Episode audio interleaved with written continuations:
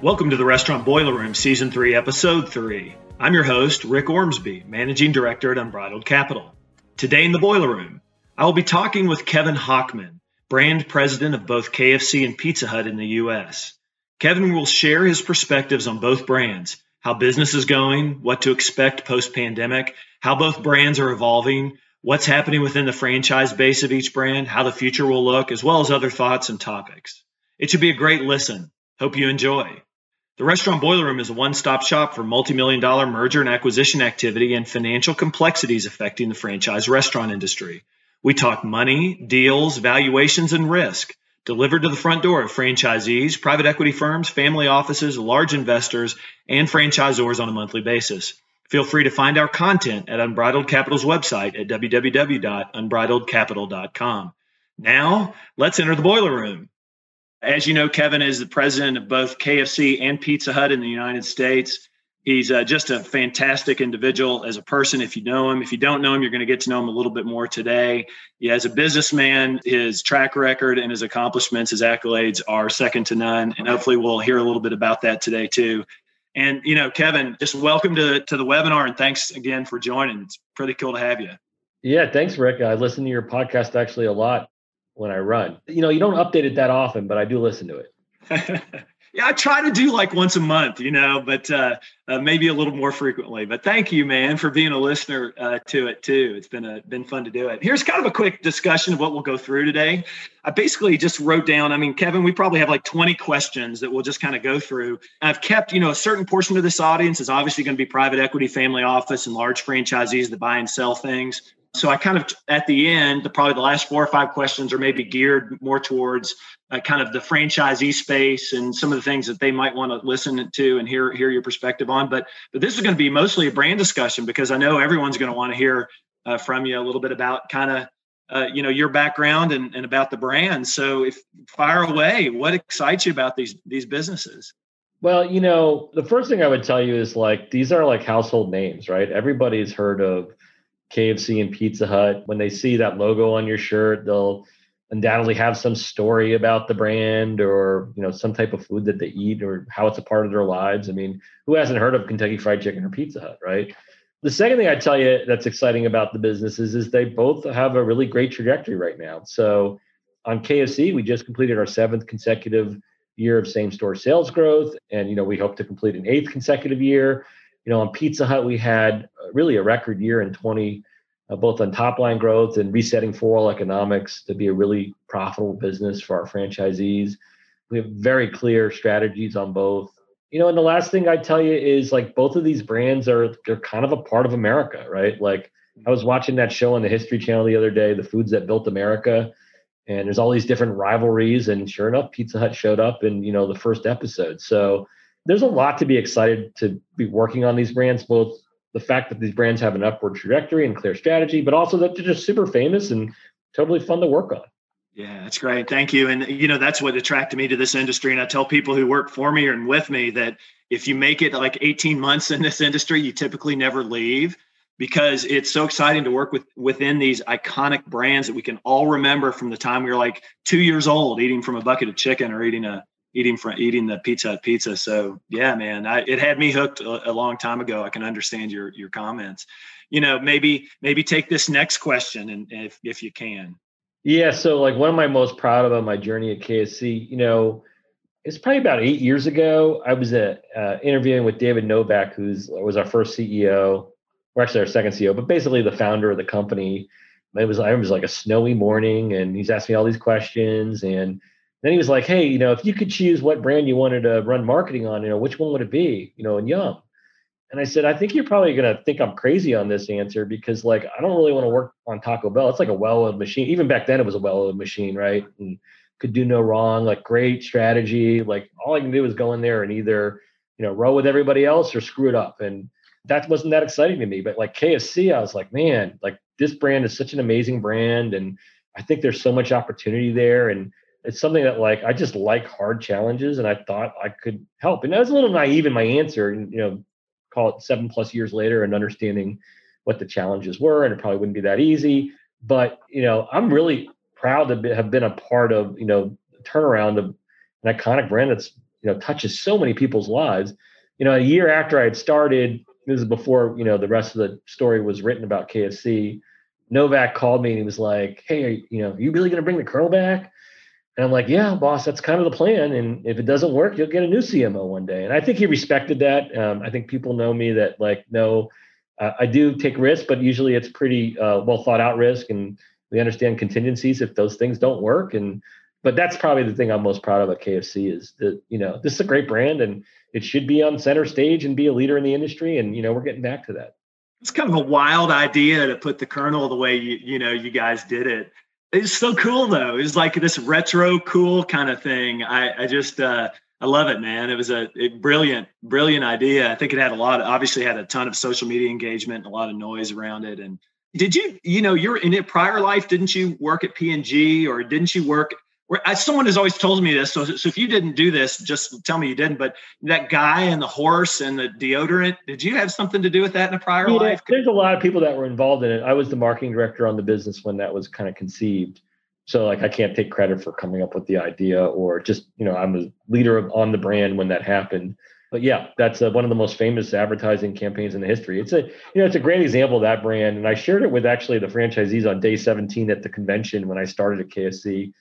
Is the idea that like this is an old, it was an old tired brand, and but it had real great D N A about that brand, like the thing about, you know, being a man and, you know, the idea of tradition and uh, all those, and what it what does it mean to smell like a man, and th- th- those are things that are really important even today, even when it was conceived, you know, way back during World War Two, and we just had to bring it back in a more modern, interesting way, and you know, clearly, you know, people my age on the hairy edge, do we really understand their ads, right? But like if you're in the you know, anywhere from like the twelve to forty year old scene, like you see those ads and you just think it's a really modern contemporary brand. You, you get the idea and the benefit of the brand, and it's definitely resuscitated. And there's no reason why these legacy brands like K F C and Pizza Hut that have such strong D N A, those values and those things that they were built on, they're timeless. And they're, and you see that when you bring them back and you, you bring them back to the things that they were known for, but in a modern way, the business responds. And I think we've seen that on both businesses. Yeah, it's interesting. You know, one of the questions here is, what's your biggest challenge? I know it's kind of a, a banal type of question to ask, but anything that comes to mind with either of the brands that's been particularly challenging for you? I mean, getting up and putting your feet on the ground in the morning is probably an answer, but yeah, you know, I, you know, challenges on those on both of the brands. I mean, they're they're legacy brands. They have huge, humongous footprints, right? There's not a lot of standardization across some of the units, and the strategy is usually not the hardest part of, you know, figuring out these brands. It's really about the execution and how do you get there over time, and how do you make sure that you're doing that in partnership with the franchisees who really know the business even better than the franchisor at times. And then just making sure that things are, you know, well tested, but moving fast without, you know, being uh, irresponsible with money or people's resources. And you always want to just make all the change overnight because it's clear what you, needs to get done, but it takes a while, right? So you know, how do you be, how do you like move fast, but still be patient? And uh, how do you make sure that, you know, the things that you roll out are, you know, have a high probability of working? And I was commenting the other day, the guys that I brought over to Pizza Hut, the, the work there, it's not an easy job at all, but we've already made a lot of mistakes on K F C that we don't have to recreate. Like we don't make them on K F C anymore, but we certainly don't have to port them to this other brand. And, you know, just the experience and being able to spend time with the franchisees and they teach you the brand, you know, it makes those challenges a little bit easier, right? Because you got, you know, large teams that want you to win, and they'll do whatever it takes to help the brand win because they have a big stake in it too. So yeah, that's what I, I think I'd say what the biggest challenge is. Yeah. And it's interesting. Franchisees are a great place and they'll tell you their opinion real quickly, won't they? um, yeah. Which is a good thing. I'd rather know it. I'd rather know it before it doesn't work.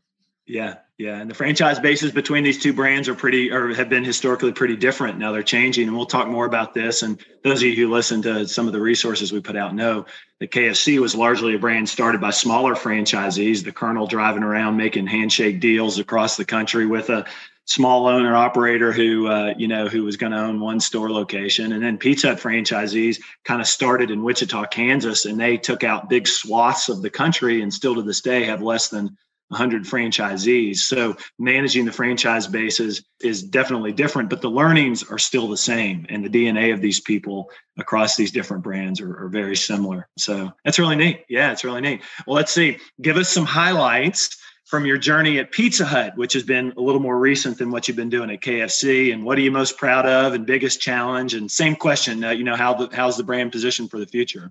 Yeah, you know, the I've been at it about sixteen months now on Pizza Hut um, as an interim president. And, you know, I, the first thing I tell you is like, there's a lot of the same challenges I think we saw at K F C. You know, some things are different, but at the core, you know, getting back to the things that made Pizza Hut great. So um, it's always been a brand uh, that's had iconic pizzas that are built on really awesome customer insights. And, you know, we would set the trend on things. So like, for example, we want to get into delivery and carry out versus just dine in. And so they invented this idea of a pan pizza that retained heat that could be eaten off premise in a much higher quality than a, you know, a thin crust. A lot of people think we're only pan pizza. The first pizza on Pizza was actually a thin crust pizza and was really designed for just the dine-in occasion, right? And then, you know, we found, we did research and found, you know, customers don't like eating the crust because it's boring, right? And so we started stuffing cheese in the crust so that you'd eat it all, right? And average, that was twenty-five years ago, right? And then we have, you know, competitors twenty-five years later will copy, and we've got to be on to the next thing, like Detroit style. So one of the things I think that we've done a really good job is, is spending time early on with the franchisee leadership in Wichita, where the where you just said earlier that the brand was born, to understand what makes this brand so special. And then how are we going to take those things and make them modern and contemporary and relevant again? And I think, you know, we've had some obviously tailwinds because of COVID and the pizza industry. But I think if you talk to the pizza franchisees, some of that growth also was from the strategy changes. And, uh, you know, that's exciting, right? That's like, to me, to be able to come in and take the things that we've learned in another business and be able to rapidly apply that to something that is similar but different, and then having really good results early on, you know, it's been really exciting. Like, you know, it's energizing to see that. And then vice versa, there's tons of things I'm learning on the Pizza Hut business, especially in the e-commerce space and apps and all the things that we need to accelerate on K F C. And it's really helping me as a leader and helping our teams, because we don't have to repeat the things that we learned on Pizza Hut. So, you know, you know, how long will this happen? You know, It's, there's going to be an end to it. So I'm not saying that this, you know, this is a, a sustainable thing long-term, but certainly the value that we're getting on both businesses, at least from my lens, has been really, really awesome. I think it's, I think it's a fantastic point. For years, Kevin, and this isn't for you to comment, this is just Rick talking on the side, you know, Rick's own opinions here, but for years I've been of the opinion, and I've told people this somewhat in jest, but somewhat seriously, that I probably know all the franchisees across the three brands. I'm probably maybe the only person in the world who knows all the franchise, basically all the franchisees in K F C, Taco Bell, and Pizza Hut. And the reason why I would always say that is because these businesses were so segmented acro- away from each other, right? And there's really nobody who knew the inner workings of the different franchisees within the sister brands. And ma- many times doing deals and things, you see it much more uh, stark than that, that they're kind of territorial. And I love what you're saying about K F C and Pizza Hut, uh, you know, garnering the learnings from the different brands and applying them across one another. Because to your point, I love K F C. Like I've loved it ever since I, nineteen ninety-nine when I, or two thousand when I started uh, working there. But, but um, you know, Pizza Hut is a fantastic, iconic brand. I love the fact that you're sharing, sharing from the top level, sharing learnings and franchisees' input across the brands. It's awesome. Just really awesome. Can only make, make us stronger. It has to be yeah. that way. Yeah, so we'll go on to a couple more questions. What about this darn chicken sandwich? I mean, gee, mini Christmas. It was, I mean, you know, it was a, I, I was down in Miami, and of course we, you know, we do a little bit of business in those brands, but but we're very loyal, obviously, to the K F C brand in the chicken space. What what Popeyes did uh, with a, some a tweet and some good products was just was just amazing. And uh, what do you think about that in K F C and in the chicken sandwich? Well, I think there's definitely a trend in the industry right now where customers are going to be p- willing to pay for a high quality product, right? Like, you know, I think there for years, it was always this mindset of like, we always got to have like very, very sharp value. And that's going to be on air, you know, fifty-two weeks of the year. And you still have to have great value, but there's two, you know, there's two parts of the equation of value. There's price, which is one, and then quality, right? Quality and what you get for the price. And I think, you know, the Popeye stuff just illuminated the idea that that's still really true, right? Like you make great products and you price them right, and people will come and you'll see, you know, incredible growth. You know, at K F C, you know, we just have to, we have a vision. We want to be a brand that people continue to trust and, and, and want to frequent. We have four pillars on that and how we're thinking about uh, being more and more competitive in the marketplace. One is We need to have a more relevant menu uh, for modern needs of customers. We call it modern comfort, right? So we've always been a comfort food, but people's, you know, version of comfort food is different. So if you're an older customer, comfort food was fried chicken on Sundays. If you're a younger customer, it's probably like burgers and chicken tenders and chicken sandwiches, right? And so we have to evolve our menu to meet the meet the needs of a modern customer, and while still not abandoning our core customer, which, you know, still continues to pay most of the light bills. And the second thing we're working on is a safe operational experience, which we which means secure, accurate, fast, and easy. Do you think these are the keys that we have to be consistent on at all four thousand K F Cs, no matter where you are in the country, no matter what time of day you come? You always get a safe, accurate, fast, and easy experience from us.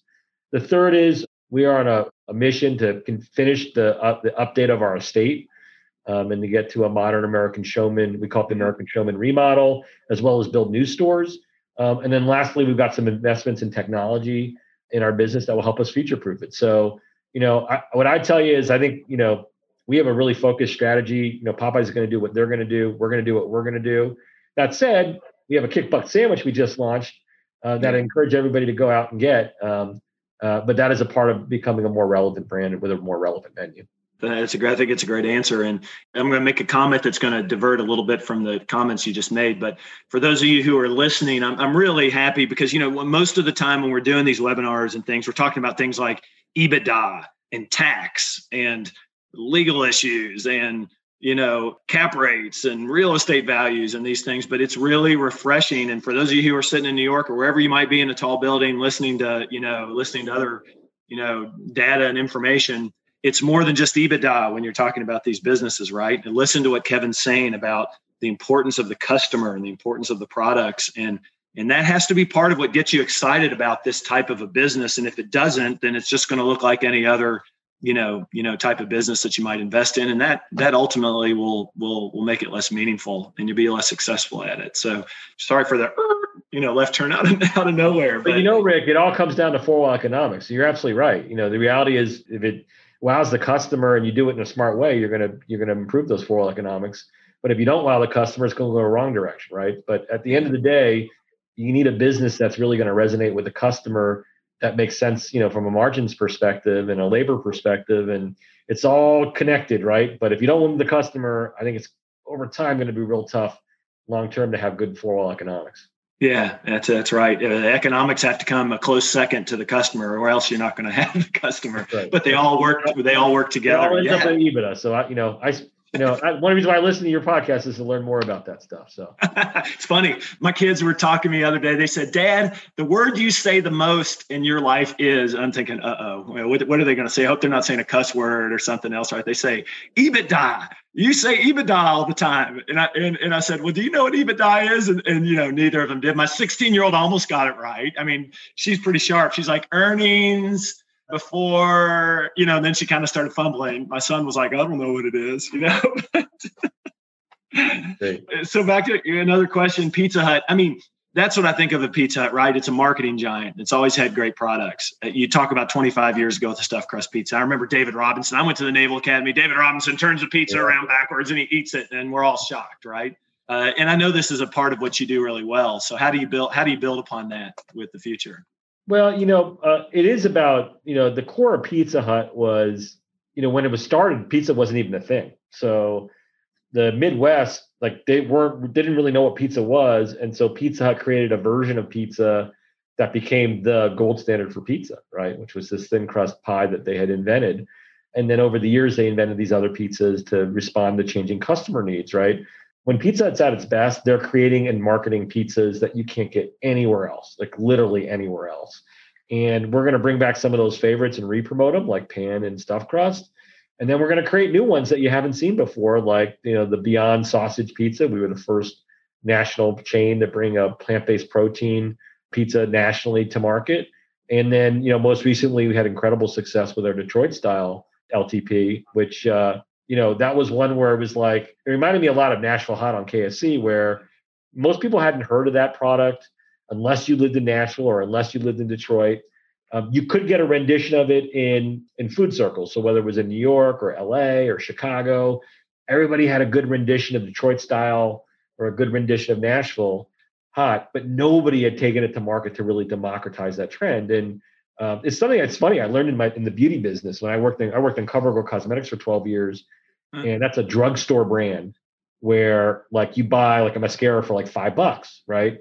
But anybody that really knew that industry, you always watched prestige. So you you, go, you watch where, you know, people would go into a department store and buy, you know, a mascara for thirty-five dollars and say, well, what's so special about it? Say, how do I bring that trend to the masses at an affordable price across twenty thousand, you know, food, drug, mass grocers where you could just blow it out, right? And this business is like, there's some of that same similarity in that, like, people want familiar discovery. Like they don't want the same old thing. They want something, that's, but they don't want something that's too crazy. It's something a little wrinkle.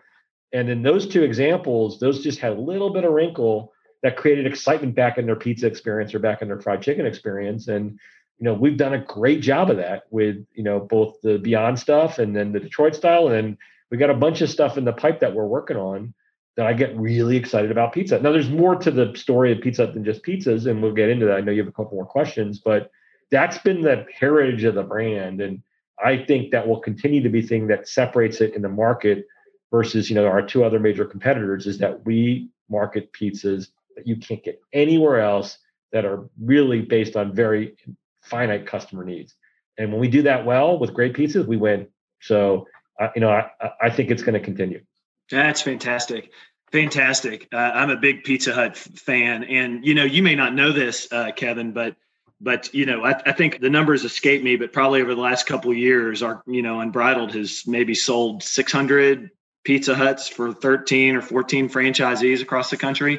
And the Pizza Hut brand is one where just by nature, there's a fewer franchisees. Even if you take N P C and Greg Flynn's acquisition out, the average franchisee has over fifty restaurants. So it creates the perfect type of investment for someone who comes in from the outside who wants to be a franchisee and wants something large enough to be able to operate with a professional team. Yeah. K F C's not so much that way, even though there are opportunities like that, but, but the audience that we're talking with here probably largely likes to hear the Pizza Hut story because they those are the types of investments that if they make, they're going to be interested in. And you've seen it in the franchisee base, right, in Pizza Hut over the last couple of years. And it, a lot, some of it predated you by a year or so, all the larger groups that have kind of been getting into the system. So thanks for your focus on Pizza Hut too. And it says Pizza Hut is in a time of transition to better digital delivery assets, new franchisees, the future for strengthening the Pizza Hut brand. I think part of this you've already answered, but uh, anything else you you might you might point yeah, out? I think there's two other things that we're working on that I think will really unlock a lot of growth on Pizza Hut. One is uh, taking our technology to the next level. You've made some pretty big investments uh, in technology, and we've made some pretty good improvements in technology. But we still have an opportunity to be more frictionless uh, and reliable for our customer, which basically means fewer clicks to be able to order a pizza yeah. uh, and just making it a whole lot easier to navigate. And, you know, the reality is our app and our website and our mobile website, like that's basically our storefront now for the customer, right? So uh, we're partnering right now with the franchisee leadership to make sure we have world-class digital user experience, as well as upgrade the back-of-house technology, which is going to just make it easier to run a Pizza Hut. So I'd say that's one big pillar. In addition to the pizza strategy I talked about earlier, I think the other one is we've got, you know, some work on upgrading the estate, right? And, you know, you have it kind of baked into the into your question about more delivery assets. Like clearly over time, the business continues to move to more off-premise, you know, carry out and delivery. And we, we, you know, we tend to have faster payouts with, you know, our Delco units or delivery carry out units. But that said, you know, coming out of the pandemic, we're also going to have to make sure that we're ready to welcome diners back for those restaurants that still have dine-in.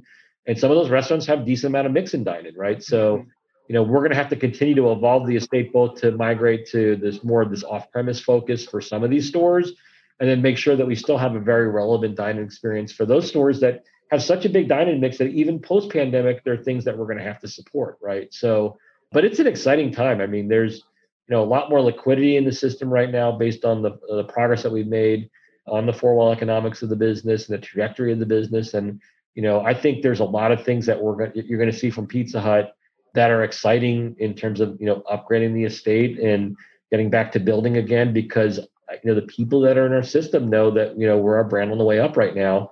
Um, and it's an exciting time to be a part of the brand.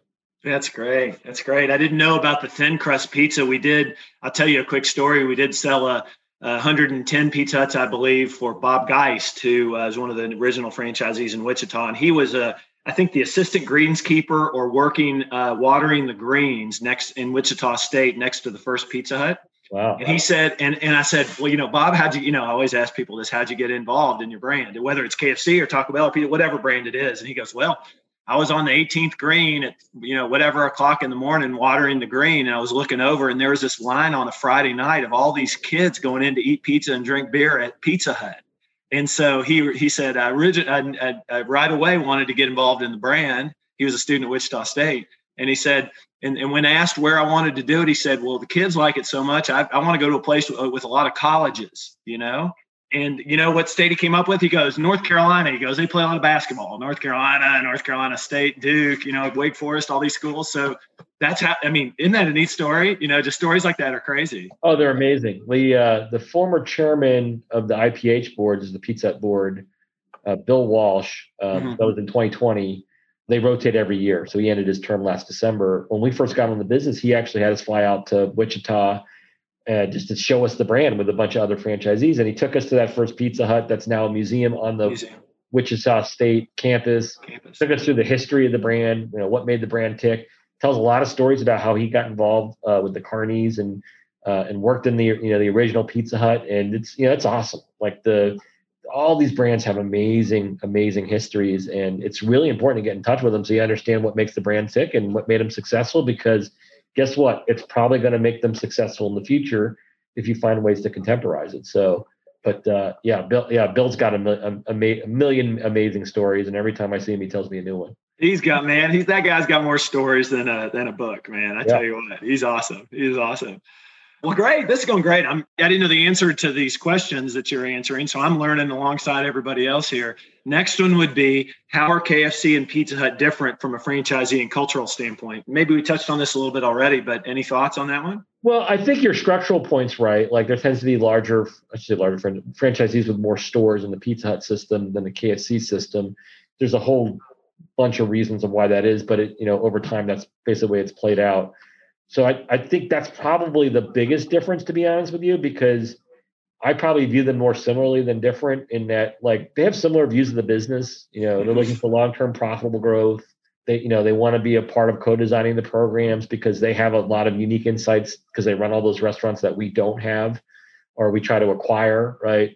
You know, labor and, and the operation continue to be a focal point. So how do we eliminate work and pantry S K Us that don't make the guest experience better or don't create value for the guest? Mm-hmm. Um, how do we make it easier to run the restaurant, but still maintain that high quality that the guest expects? You know, there's always a big push on both brands about how do we keep our core products as, as good as they possibly and competitive as they possibly can be within the market, market structures of the business. And then even on things like newfound things like digital, like both are pushing for aggressive digital adoption, because they're seeing it, they're seeing how it's been growing people's businesses, and they we want to, you know, a piece of that. Clearly, Pizza Hut is a little bit ahead of the game because it's in the pizza business. But you see a lot of the same themes, and it's really about long-term sustainable, you know, business growth. And you know, that's my intention. I think that's why, probably one of the reasons why I get along with the leadership of both businesses is I have that same, you know, as a as a Yum franchisor, I have that same mindset, which is how do we make sure that we're growing your business for the long term in a way that's sustainable and profitable so that you'll want to continue to reinvest in the business and help grow our mutual business together. So yeah. I actually see there's more similarities than differences with the exception of that structural point that you brought up earlier. Well, and I'm thinking about it from my perspective too, you know, the way I know these franchisees and their and their wives and their kids and their dogs and everything else. I mean, d- so despite the fact that there is a, a you know, e- exempting the largest K F C franchisees, there's a, you know, different in terms of size, you know, their D N A is really pretty similar. I mean, they, these guys are, they're, they're middle America type of people with, with similar values and similar thought patterns, uh, you know, similar ways to run a business. So I think even from the way I see it, other than just the unit count of the average franchisee, there are a lot of similarities just by who they, you know, who they are. And it's interesting, there's not really that much cross-pollination between the two franchisees. I mean, I'm, I'm thinking of, um, I can, you know, in my mind's eye, I think of like two, maybe three who own, really own both brands, not just like own a T P, like a K P X or yeah. have a Pizza Hut license and a K F C, or someone who might have a K F C and have, you know, one Pizza Hut. But there's not as much uh, cross-pollination of the two brands, which is interesting too. But but they're very similar in that way, in kind of the way they grew up. So Yeah. Yeah. So, I, th- I mean, I think there's an advantage certainly to, like, if you're going to own fifty stores, to be in one concept versus two. I mean, there's scale there, there's, you know, ease of operation and training, all that stuff is important, right? It's when you get to those, you know, the bigger franchisees, like, you know, I think you brought up Flynn earlier, where you're just not going to, you're just not going to have that kind of exposure in just one brand. And, but you're going to have, you know, fairly large organizations across all those businesses. Someone asked me that question the other day, that exact question, which is like, how do you know, like, are you better off doing a couple brands or just one brand? And yeah. Really, you know, I think there comes a point where, depending on how big you are, you're better off probably focusing on one brand. And then, you know, if you get, you get to be the size of Flynn, you can't possibly be one brand, right? So, um, yeah. But, you know, it's an interesting observation that you see from your lens that there isn't as much cross-pollination as you would expect, because it's, you know, all within a Yum family. Yeah. Yeah, that's for sure. And I think I think to your comment, I think it is your comment from a minute ago is is a discussions that I'm involved in basically every day, which is how should you grow in a franchise brand? And, you know, I pretty consistently give a blanket piece of advice, which is to to pick one brand and grow with it to a certain scale, and then to think otherwise, you know, because if you are going to be a small franchisee of multiple brands, it's really difficult to do. It's very difficult to, to know all, and, and to operate that way. You know, I've got an uncle who owns like two Hampton Inns, a Days Inn, a Wendy's, a B P, a Huddle House, uh, a steakhouse, all at one exit in Kentucky. And I look at him and I'm like, I don't know how on earth you can do all of that. Like, how do you keep up with all of the F D Ds and all the procedures and operating manuals and training people? And it's a tough thing to do. And for that reason, I think, you know, get involved in one brand, grow in one brand. If you have, uh, you know, the right chops, get into another. But I think it's a good point. How about, how about products? We love new products. Anything you can speak about? I know a lot of this stuff you can't speak about, but any new products or ideas across either brand that, that you could talk about? Yeah, you know, I can't really tell you about future products. You know, we just launched our our new Kentucky Fried Chicken sandwich, which is, you know, super exciting for us. Uh, critically important segment uh, in the population. You know, forty percent of chicken servings are chicken sandwiches. Um, huge upside for us. Um, we launched our fries during the pandemic, which have done quite well and are now our number one side very quickly, uh, which will certainly make us a more modern brand with a portable sandwich. Um, we're doing a lot of work on tenders and sauces right now. On Pizza Hut, you know, I think everybody saw the Detroit style. Yeah. Um, did really well. You know, I, I would be surprised if we bring that back, um, you know, when we're ready to bring it back. Um, we've got another huge pizza coming in May that I can't share, that uh, will feel new to the world, which is super exciting. You know, the way we think about new products, Rick, is it's all about, it all comes down to like improving, you know, EBITDA. And so there's four lenses that are teams work on on both brands. One is, does it resonate with the customer? Because if it doesn't, it's not going to sell, right? Um, two, are we able to execute it consistently across thousands of stores? Um, and so the builds and how things are put together is critically important. If it's too complex, the answer is going to be no, it won't be able to be consistent. And it doesn't matter if it tastes great in the food kitchen here. You know, if it if it can't execute it consistently across thousands of stores, it's not going to matter. Uh, is it profit accretive? Uh, ideally, that's through both margin expansion and incremental customers coming into the restaurant for that new food product. And then what I call, I coined this term, pantry S K U responsible. So is any added complexity in pantry S K Us worth the size of prize? So, you know, Detroit style is an example where those were three new S K Us. And so it had to be a sizable layer for us to be excited about it, right? Versus like if you're just bringing in a new sauce, the bar is a bit lower on what needs to deliver. It still has to be significant and drive sales, but you know the the the size of prize, the, the weight of its shoulders on that initiative is going to be as big. And if we do those four things, the franchisees are going to be excited because they're going to be making more money and selling more pizzas or selling more chicken, right? So you know a lot of times like we overcomplicate innovation, and I think if you do those four things right, it's kind of my checklist when I look at plans that the teams bring to me. You know, we're going to win, and we're going to continue to see new innovation in this category because I'm not the only one that knows that formula. Like a lot of our great competitors do too. Yeah, I love the I love the comment about fewer S K Us and using existing products and having a threshold for bringing in new things.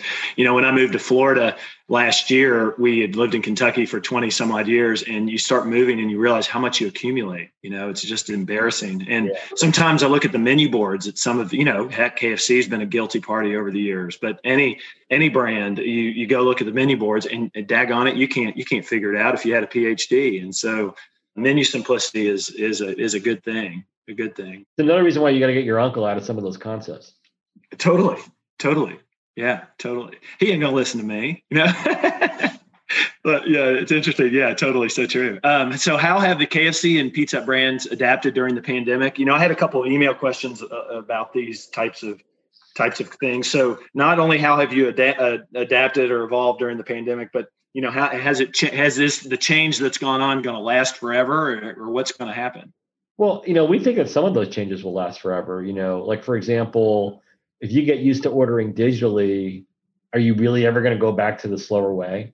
Right? Like, like, for example, in pizza, are you ever going to call another pizza restaurant once you've set up the app and used it and saw how easy it is? Of course not. Right. It's like, it's like going back to a horse and buggy instead of using the car. Right. So I think some of these things will change forever. Right. Like, the, certainly the digital adoption has been there. And I think our competitors know that. That's why you're seeing, you know, I call it extremely competitive activity, trying to get folks in the digital adoption, whether it's just a member of your C R M program or actual app download. But once you're in that ecosystem, and, you know, you, I don't know if you guys have probably seen this, but like, it's a, there's a clear, you know, direct correlation. The deeper you get in the ecosystem, the more you buy from a brand, and hmm. everybody knows that. And so everybody's, you know, on a mission to get you further down that path. Right. I don't think that's going to change. I think the innovation that we've seen in access channels across the businesses. So for example, on Pizza Hut, we were the first national player to stand up uh, curbside carryout. So why is that a big deal? It's like, well, remember that first couple months during the pandemic, like people were afraid to go into stores, and being able to stand up, you know, a quick way to be able to, you know, click a button on your app and have someone come up and just load it into your trunk or load it in the back of your car without ever having to leave your car, the safety of your car. So, well, that's not that big a deal. You can go to the drive-thru. Well, Pizza Hut doesn't really have drive-thrus. We have fourteen hundred stores that have drive-thrus, and we've now rerouted the app for those stores. You'll go through the drive-thru instead of doing curbside carryout, which is drive-thru is much more labor efficient, right?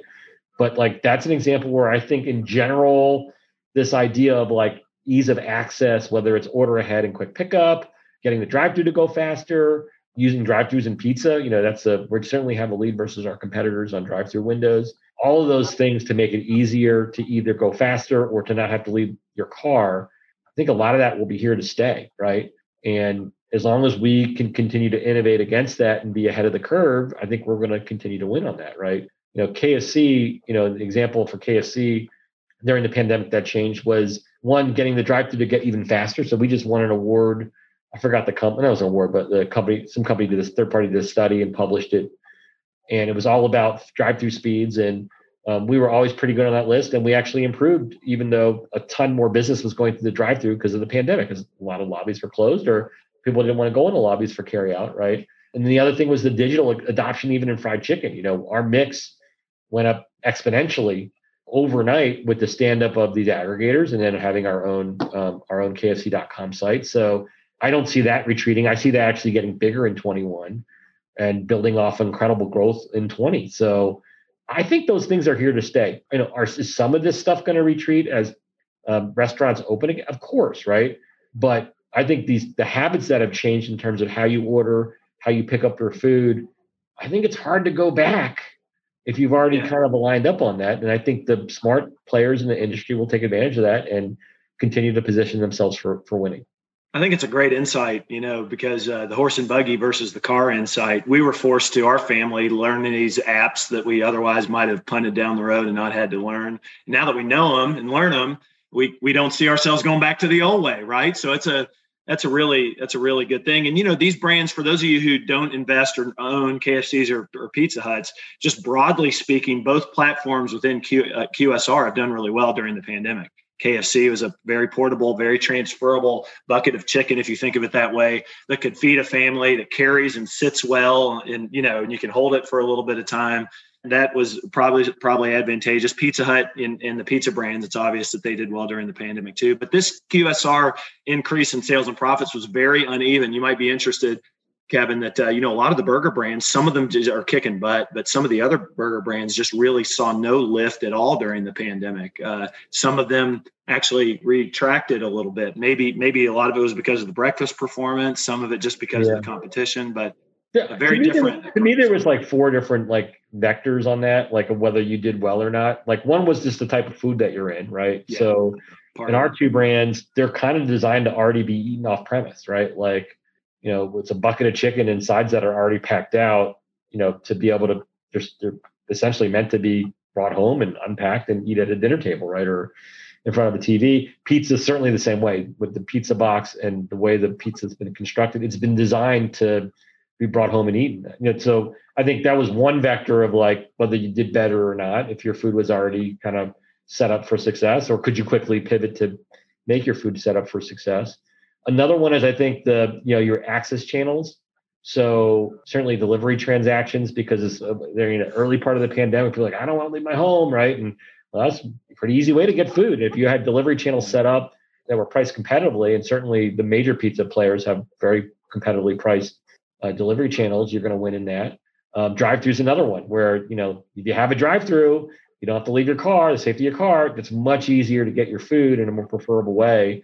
And, you know, there's some, so, you know, some of the concepts that have multiple drive-thrus did even better than ones that just do drive-thrus, right? Then I think you had like just the reaction to the pandemic, like, mm-hmm. you know, tend the bigger brands tend to do a, a better job of being able to get the P P P out there, get really clear on, on the, you know, the types of things that we need to do in order to keep guests and team members safe. And, Um, I think customers were really noticing that, especially early on in the pandemic, were much more noticing versus maybe some smaller restaurants or even mm. independents that didn't have that kind of slick way of making sure that the teams were safe and the customers were safe, right? And then I just think like just evolution of the menu and just making sure that you were on top of, you know, bigger group meals and people were eating together that weren't normally eating together, you know, and I think some of that, that last one will probably retract, right? But, you know, I think those were the four big vectors. And I think you mentioned day parts, which is probably a fifth. Certainly, you know, if you were dependent on people going to work for your day part, that was going to be challenged. And that will likely come back as people go back to work, at least most of it, depending on some flex working. But I think that was really what drove, you know, some of the different concept results. And, you know, fortunately for our two concepts, we were on the better end of a lot of that. Yeah. Yeah. No, thanks for sharing. For sure. one hundred percent. one hundred percent. Both brands have been beneficiaries. So yeah, can you keep them? Can you keep them? Can you keep these incremental uh, customer visits, these uh, these incremental customers, these these uh, the sales momentum? Is it is it broadly speaking something that that that can happen or not? Yeah, you know, I think some of it will stick, and some of it we we can do some things to make it stick, and some of it, you know, might retract. So um, you know, the digital stuff, we just have to continue to put gas on uh, on both of the brands on making sure the app and the website and everything is working as, you know, as sharply as it can. You know, we just stood up in K F C. We just launched our first ever app in the U S, and it's had, had incredible success so far. Uh, all new website. So just making sure that the digital channels, one, have the correct funding and the correct infrastructure, and we're, we're driving them through all of our channels. I think that's going to stick and continue to grow. I think this idea of like different channels of access that make it easier or faster to get your food the way you want it. So, for example, You know, uh, I think on Pizza Hut, you know, we have fourteen or fifteen hundred now drive-through windows, which are much easier to execute than a, than a curbside carryout. But I think even both of those channels are likely here to stay on pizza. You know, we already had the drive-through on K F C. The big opportunity there is really about how how much faster and easier can you make the click and collect experience or the order ahead and, and be able to to deliver the food to the customer at the restaurant faster. But I think, you know, we're on top of that. I think we're going to continue to grow in that too.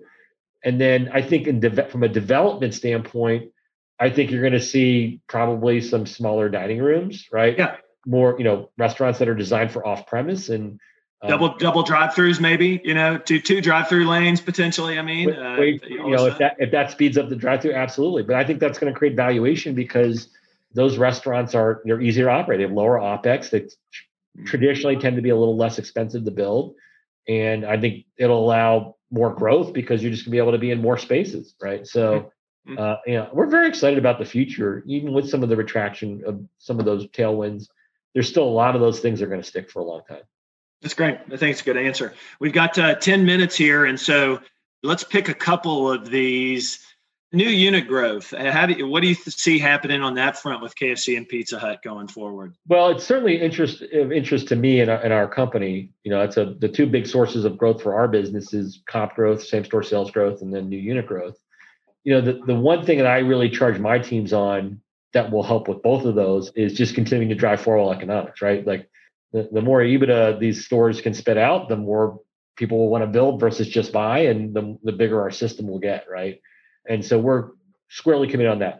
On a secondary note, you know, we have incentives on K F C right now. The K F C franchisees are well aware of that, are excited to help make paybacks faster. We're working on something similar with the Pizza Hut system, which, you know, already starting at some pretty good paybacks really accelerate that, right? So I think between really being laser focused on sustainable uh, growing four-wall economics and then having the right, you know, new build packages with the right incentives in place, you know, I get very excited about the future of growth. And I, we're seeing it from our franchisees. I mean, they are really excited about growing this business, both organically within the existing stores as well as with new stores.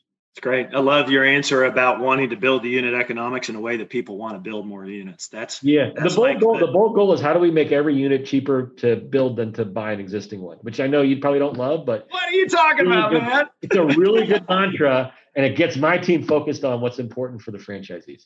Well, especially in the Taco Bell space, Kevin, my goodness, to buy a Taco Bell, I mean, the prices sometimes on a per unit basis are so high that you could build three stores, and you know, for that, right. if and you I, could find this dirt. Mike Graham's going to give me a kiss on the cheek, but it, it, it probably is cheaper to build than buy right now on Taco Bell. It's true. It's it's unfortunately true. Well, here's a couple of more. Um, what advice would you give to a potential franchisee, uh, you know, of, of either brand who who may be listening and isn't a franchisee right now? You know, I, I think it's about getting involved in the community uh, of those brands. Uh, You know, and, you know, there's there's some national groups that, you know, that work closely with the corporation, but then there's um, they typically have regional associations that you get a better sense of what your challenges are in your area. You know, one of the ways I've learned the business over the years has really been traveling to all those different regions to understand, you know, how all the different economics and business challenges work, whether you're on the West Coast or the Northeast or the Southeast or wherever. And I think if I was going to be an owner and put my own money into this business, I would really want to understand hmm. my peers and that I'm going to be working with. And, you know, how do they work with the company? Is it a positive relationship? These are all really important things. If I'm, you know, I want to be in a in a brand for ten, fifteen, twenty years, understanding how that all works and and do they have a real voice at the table? So that'd be probably one, you know, I think it's an important thing. It's not, to me, it's not just an investment like buying a security. In that you really, you know, whether you're, if you're not the, you know, if you're the key operator, making sure that you're a part of that community, so you understand what you're getting into and understand, you know, how do you get your, your, what needs that you have articulated so that they become a, a part of the national agenda. I think it's really interesting. People come to me all the time asking which brands are the most difficult adversarial relationships with the franchisees, franchisors, and which ones are the easiest. And I always do one of these numbers. If I'm on the phone, I just say, okay, over here, you've got this brand, over here, you've got this brand. But I've always talked about both K F C and Pizza Hut, and it ebbs and flows based on the performance of the brands and the management teams at the corporate level. But you guys have done a good job. I mean, I would say overall, if this is really, really good relationship with the two and this one's really bad, you guys are over way over on this side relative to other brands. And I think that's important for people to hear who are potentially investing in the brands. There's been a lot of consolidation, obviously, that's happened, uh, you know, and a lot of young franchisees, you know, dy- dynamic folks hopping into the brand and getting involved in leadership at the at the I P H F H A level, at the K F C, you know, level as well, A K F C level. What do you think? Think it'll continue? You happy with it? Well, we're not happy or sad with it. You know, at the end of the day, we just want operators that are running great restaurants and have a growth mindset, like they want to reinvest back into the business, whether it's for the existing business or to build new stores. You know, if you're a great operator and you have a growth mindset, you know, we don't care whether you're a five-unit operator or a fifty-unit operator, right? As far as like whether we think this will continue, I mean, likely there will be continued consolidation. I mean, I, you know, you don't have to ask me that question. You see it yourself, right? Uh, but from a franchisor point of view, if you're a great operator and you have a growth mindset, we're excited about having you in our family. Yeah. Yeah. I think that's a great point. That's a, that's a great point. And it's a great piece of encouragement for the smaller franchisees, because there is a m- mindset out there that franchisors, not you guys, but just in general, want to get rid of the smaller franchisees because they're a pain in the butt, and, and everyone feels it, you know? Um, and so I'm, it's refreshing to hear you say that. Um, we we don't want to get rid of any franchise. We want franchisees that are great operators and have a growth mindset. Like that's how that's how we think our business over the long term will grow. Yeah, it's great. It's great. Fantastic. Well, let's see. We've got a. I'll uh, ask you a couple of uh, questions personally. You only got a couple of questions, but you know, pick one of these questions. One of these four questions. Which one of these do you think? Uh, give us a thirty second answer. Lunchtime pizza, K F C, a pizza. What would you order? That's like asking me, like, do I love my daughter or my son more? I'm not going to answer that. Come yeah, on. Yeah. Although they both try to get you to say the, the them, right? So you know what I mean, right? So that's the other piece of it. Yeah. K F C's like, you love us more. You love us yeah, more. And then you have some people saying, when are you going to do a fried chicken pizza? And the answer is likely never. So. Oh, that's great. That's great. Well, what would you be doing? Would you be playing? Would you be on the tennis circuit if you weren't playing? Uh, yeah. You weren't pl- I'd probably be in some kind of service industry. I love serving like Yum corporate. I love our organizations. I love serving the franchisees. It's a very sincere answer. Like I just, I probably get that from my mom. Like she was just like kind of a servant to our family and to her friends. And like, that gets me excited. Like I get excited, like seeing the sales report and, or seeing how a new item does, or when a franchisee takes me aside and is like, man, like we really killed it on X. And like, that's exciting for me. Right. Like I just, I love this business because we're of service to so many people. And um, I would, you know, it, so it would be something in service, I think, because I just enjoy it. It's a good answer. And it's something, if you're a family office guy listening to this, what you're going to hear from Kevin, I'll just go ahead and say it, is he's sounding like someone who rolls his sleeves up and wants to run and operate a business. And that makes a big difference, as opposed to someone who might fly in with a big degree and a bunch of, you know, you know, a bunch of big, huge corporate kind of speak, but doesn't want to roll their hands up and get dirty in the business that they operate on the behalf of the franchisees and behalf of the brand. And so it's a big, I think it's a big deal. Let me tell, let me ask a couple of these questions, thirty second answers. Ready? So what's your view on younger customers to make them brand loyal in Pizza Hut? These are all Pizza Hut questions. Well, there's one, there's one K F C, but we already yeah. answered it. I, you know, young I think people, gotta, young people, we got to continue to evolve our digital channels. That's obviously their preferred mechanism of ordering.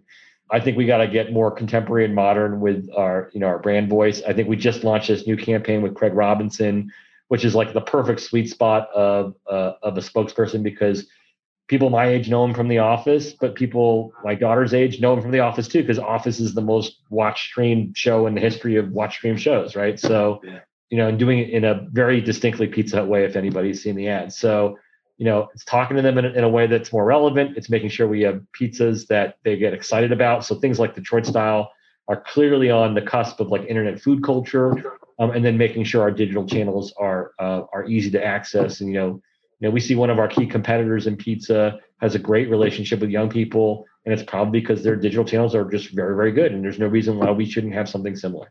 Yeah, it's great. It's great. A lot of this is technology driven. And I, I'm, I'm frankly myself hearing this from you, Kevin, and realizing that I've probably underestimated the importance of it. What about labor shortages, minimum wage increases?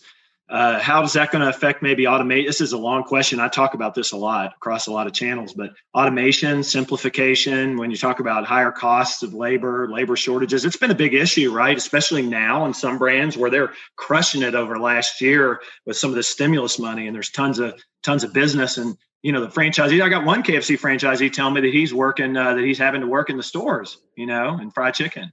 Yeah, I mean, it's challenging. I'm not, you know, I don't, I'm not going to sugarcoat it, especially because I don't run the stores. So, yeah. But, you know, I do hear that consistently from franchisees all across the country.